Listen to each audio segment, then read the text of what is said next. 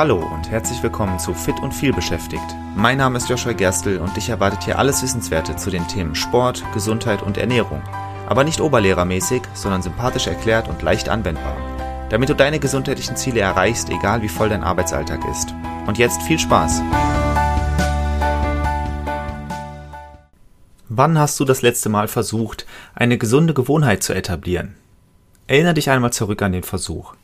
Warst du am Anfang hoch motiviert, weil du genau wusstest, wofür du das Ganze tust? Vielleicht wolltest du wieder sportlicher werden, obwohl du das jahrelang vernachlässigt hast. Vielleicht hast du dir vorgenommen, jeden Morgen früher aufzustehen und joggen zu gehen. Und wahrscheinlich hat das dann sogar eine Zeit lang geklappt, richtig?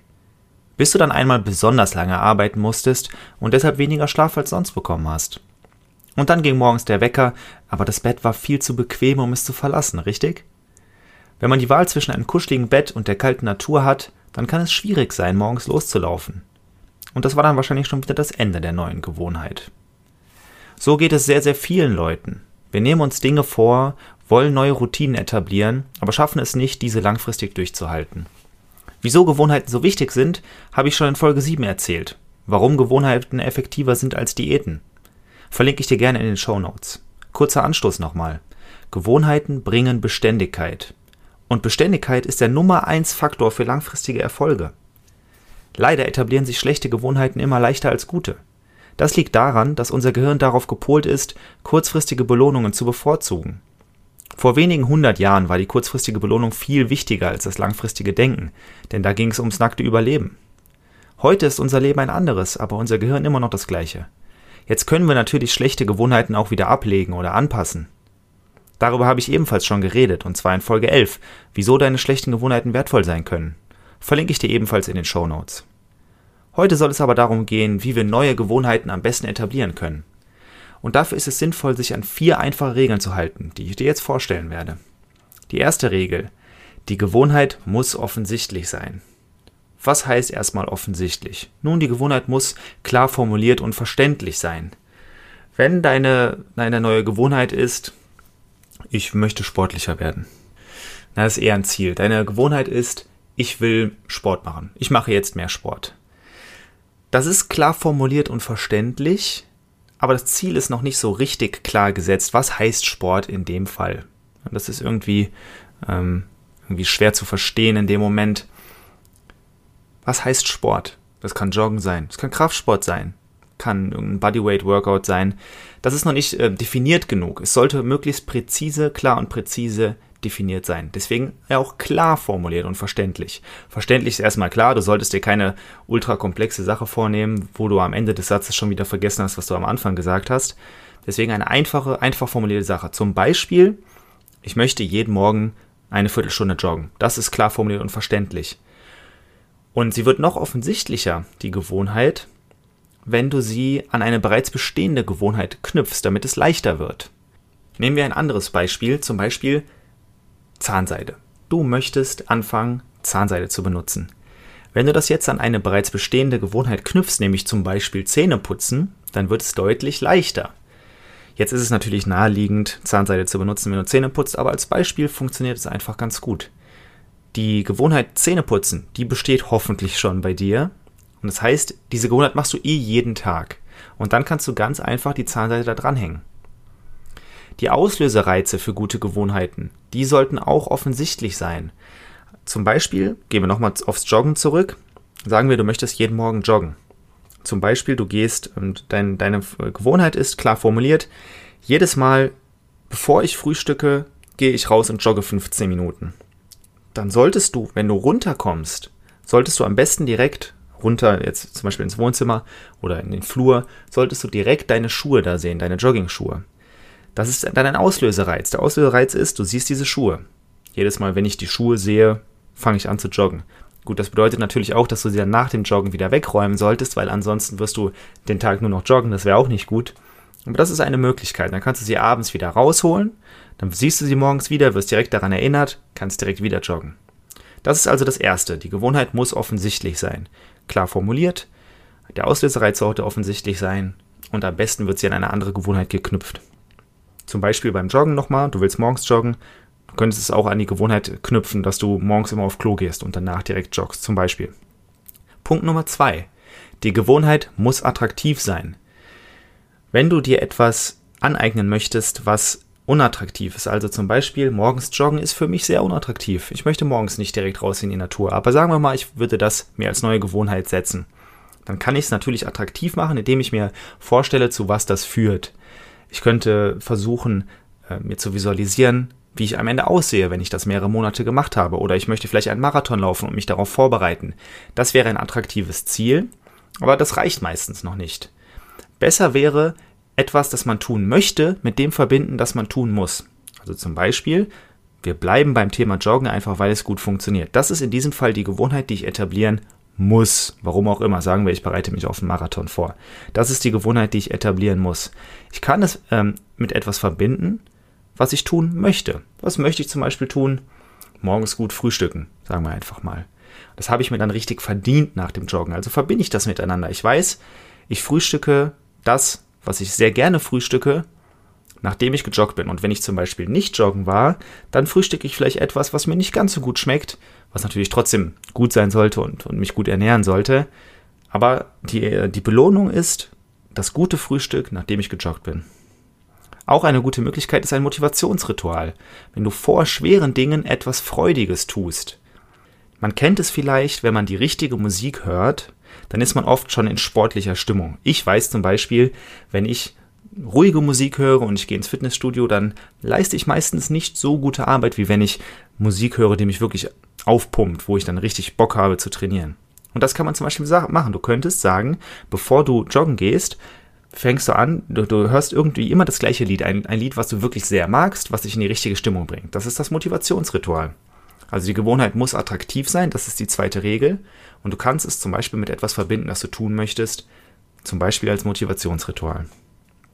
Regel Nummer drei: Die Gewohnheit muss einfach sein. Das ist erstmal selbsterklärend. Joggen gehen ist nicht komplex. Das ist einfach. Aber die Anzahl der nötigen Schritte, bis du joggen gehst, die solltest du möglichst reduzieren. Wenn du zum Beispiel dich noch umziehst, du stehst auf und du willst direkt joggen gehen, vielleicht gehst du erst aufs Klo und danach möchtest du joggen gehen, musst du dich wahrscheinlich umziehen. Ich gehe mal davon aus, dass du nicht in Schlafklamotten joggen willst. Vielleicht ist es so, dann super. Falls nicht, musst du dich noch umziehen. Stell dir jetzt einmal vor, du hast gestern Abend Wäsche gewaschen und die ganzen Joggingklamotten hängen aber noch auf der Leine. Du musst sie abhängen, du musst sie dann vielleicht auch noch trocknen, vielleicht sind sie nicht richtig oder du musst sie raussuchen, du hast vergessen, wo du deine Schuhe hingepackt hast. All das macht den Aufwand viel größer, einfach joggen zu gehen. Wenn du direkt angezogen wärst, könntest du wirklich sofort loslaufen. Deswegen sagen mir auch immer wieder Leute, dass sie nur ins Fitnessstudio gehen, wenn sie das direkt nach der Arbeit machen. Wenn das Fitnessstudio auf dem Weg von der Arbeit nach Hause liegt, dann schaffen sie es. Wenn sie vorher nach Hause gehen müssen, keine Chance, dann schaffen sie es nicht mehr, sich zu motivieren. Du musst also den Aufwand reduzieren der Aufwand bis zu der Routine. Das geht am besten in einer guten Vorbereitung oder mit einer guten Vorbereitung. Wenn ich weiß, ich möchte morgens joggen, dann kann ich abends meine Sachen rauslegen. Ich weiß zum Beispiel, ich gehe aufs Klo und danach werde ich direkt joggen gehen, dann lege ich einfach meine, meine Jogging-Sachen direkt schon ins Badezimmer. Dann kann ich mich, nachdem ich auf Klo war, umziehen, los joggen. Ganz easy. Ist nur ein nötiger Schritt. Das ist eine gute Sache. Dazu gehört auch, ich sollte mein Umfeld darauf vorbereiten. Wenn mein neues Ziel ist, morgens Sport zu machen ich aber nicht alleine lebe zu Hause und ich dann von mehreren Leuten angesprochen werde, die irgendwas von mir wollen, dann macht es das Ganze natürlich viel schwerer. Ich muss entweder Nein sagen oder ich muss Kleinigkeiten erledigen, bevor ich loslegen kann. Das ist nicht gut.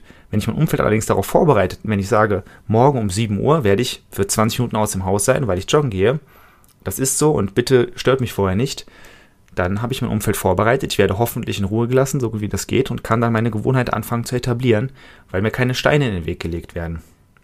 Und idealerweise dauert die Gewohnheit auch nur zwei Minuten. Das ist natürlich jetzt schwierig, wenn man das mit dem Thema Joggen vergleicht. Aber du könntest dir zum Beispiel vornehmen, du möchtest einfach das Haus verlassen und zwei Minuten joggen.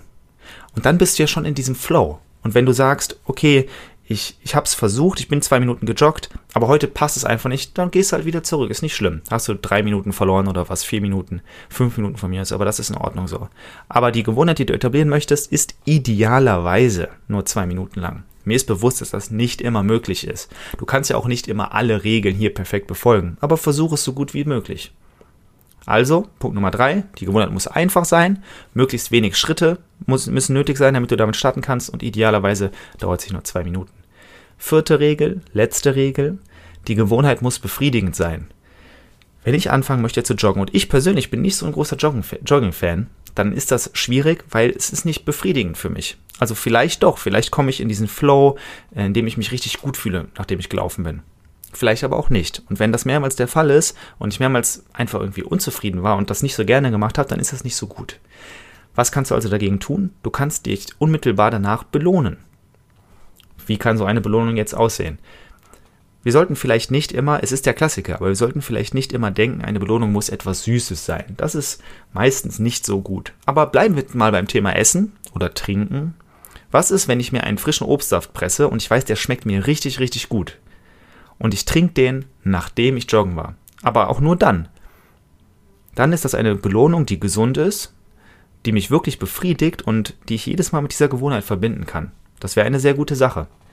Auch eine gute Möglichkeit ist, einen Gewohnheitstracker zu führen, um die Serie nicht abreißen zu lassen. Also irgendeine App zu benutzen, die mich daran erinnert, dass ich heute zum Beispiel noch nicht laufen war oder dass ich gestern nicht laufen war und dass ich die Serie nicht abbrechen lassen soll. Ich benutze zum Beispiel Dailyo, das ist eine Tagebuch-App, wo ich mir auch äh, Aktivitäten reingeschrieben habe, zum Beispiel Kraftsport. Mein Ziel ist es, viermal die Woche Kraftsport zu machen. Und äh, am Ende der Woche sehe ich dann, ob ich das geschafft habe oder nicht. Und ich habe da eine Serie, ähm, die funktioniert gut. Das kann auch motivieren. Das ist Geschmackssache, wie gut das funktioniert. Ganz individuell, was für dich besser funktioniert. Zwei gute Möglichkeiten dafür sind jedenfalls, entweder dich danach zu belohnen oder einen Gewohnheitstracker zu führen. Das waren also die vier Regeln.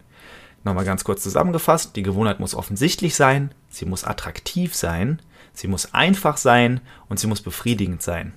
Wenn du dich an diese vergleichsweise einfachen Schritte hältst, wirst du feststellen, dass deine Gewohnheiten deutlich besser funktionieren werden. Gerade beim Etablieren neuer Gewohnheiten oder beim Ablegen von alten Routinen hilft natürlich auch ein Blick von außen. Deshalb ist das ein sehr wichtiger Teil in meinem Coaching. Solltest du also mal Hilfe bei diesem Thema benötigen, buch dir gerne ein Kennenlerngespräch mit mir, dann können wir deine Situation gemeinsam analysieren und deine ungesunden Gewohnheiten in neue und gesündere umwandeln. Ich freue mich auf dich und sag mal, bis zur nächsten Folge. Vielen Dank, dass du auch in dieser Folge wieder mit dabei warst. Ich hoffe, du konntest etwas für dich mitnehmen und hattest sogar Spaß dabei. Weitere Infos zum Podcast und mir findest du auf meiner Webseite joshua-gerstel.de. Und wenn du noch tiefer in das Thema einsteigen und mit mir gemeinsam deinen ganz individuellen Weg ausarbeiten möchtest, dann lass uns doch einfach mal dazu quatschen. Und zwar im Rahmen eines persönlichen Kennenlerntermins. Den Link dazu findest du direkt auf meiner Webseite und zusätzlich in den Shownotes zu dieser Episode. Ich freue mich auf dich und bis zur nächsten Folge. Dein Joshua.